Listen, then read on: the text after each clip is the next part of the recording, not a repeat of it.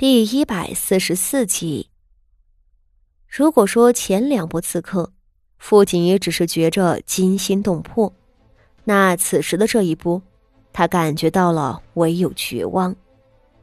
屋檐后头，回廊底下，冬青树后，石像旁侧，所有犄角旮旯的地方，同时钻出了二十余刺客，人多势众不说，最后头钻出来的那人。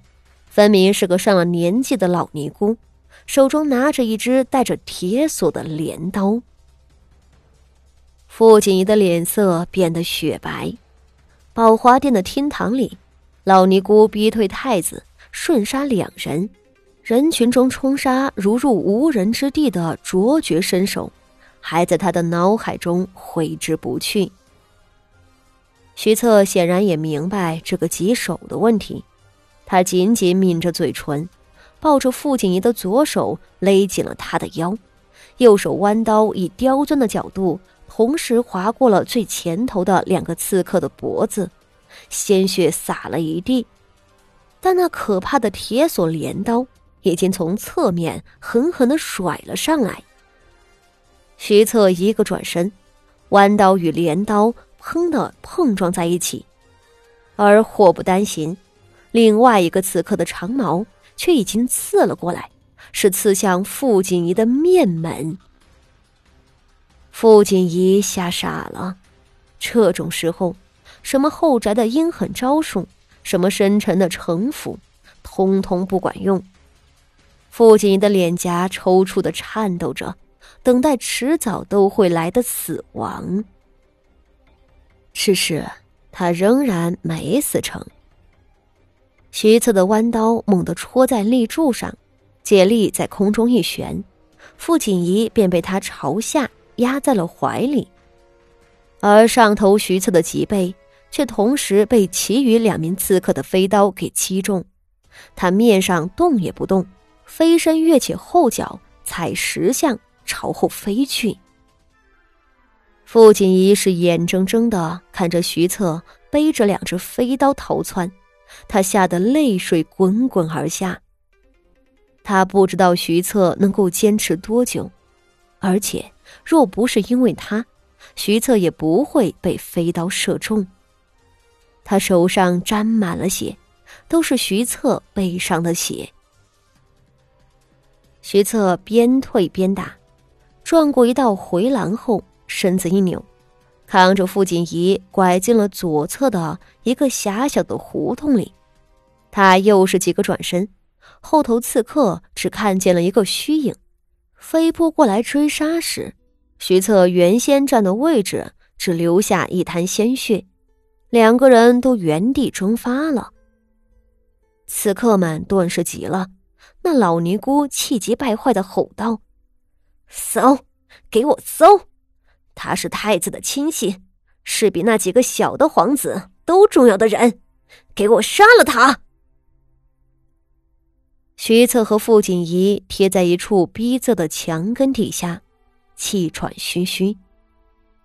傅锦仪仍然不住的流泪，只是他已经不慌了。这种时候，慌乱只会坏事。徐策平缓的呼吸着，低低道。会没事的，你相信我。傅锦仪用力的点头，却道：“你背上还带着刀子。”几只，我看不见了。啊，两两只。傅锦仪哆嗦道：“我，我帮你拔下来吧。”别，你不会拔。他淡淡道。两只还好，如果是三只，我就没命了。这上面有毒。傅锦仪听了，差点吓得软在地上。徐策的手臂却仍然坚硬有力。他提着傅锦仪，露出了一个笑，道：“你别怕呀，我又没死。”说着，竟自个儿将手伸到后面，轻巧一拽，将两只飞刀同时拔了出来。血飞溅在雪白的墙壁上，傅锦仪看的手都抖了，道：“我，我给你包上。”一边却撕自己的袖子。用不着，要让毒血流出来。他轻声解释道：“你不用觉得愧疚，我救你是我愿意，也不过是举手之劳。”傅锦仪说不出话了，就这还举手之劳？那些人可是冲着我来的，我还连累了你。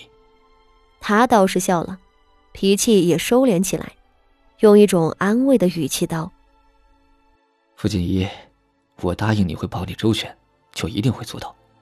咱们先在这里避一会儿，等外面人走了，这地方离金刚殿不远。”傅锦仪咬着嘴唇，吸了吸鼻子。不远，是不远啊，可近在咫尺，远在天涯。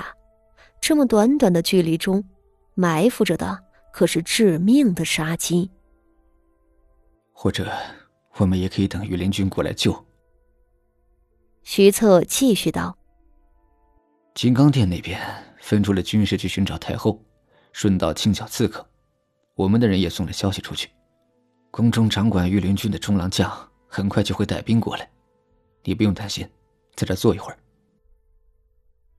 傅锦衣摇摇头，哭道：“我能有什么事？可是我等得起，你又要怎么办？你中毒了啊！”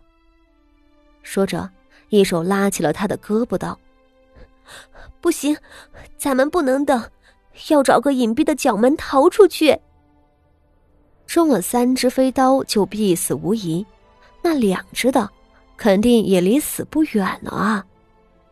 要是耗在了这里，鬼知道等两刻钟，这黑脸大汉会不会口吐白沫，倒地不起啊？自己不过是个三品文臣的女儿，眼前这人可是太子殿下的嫡亲表弟，晋国公府的嫡长子，当朝的二品大将军啊！为着自己这个并不值得的人赔了命，那简直是。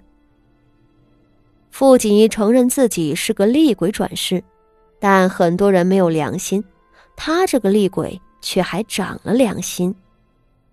徐策笑道：“你倒是还有几分胆量，敢在这时候冲出去。”哼，说着又摇头：“现在不行，再等一会儿吧。”徐策拖着他靠墙坐下，父亲一看着徐策浑身血人一般，越发的害怕。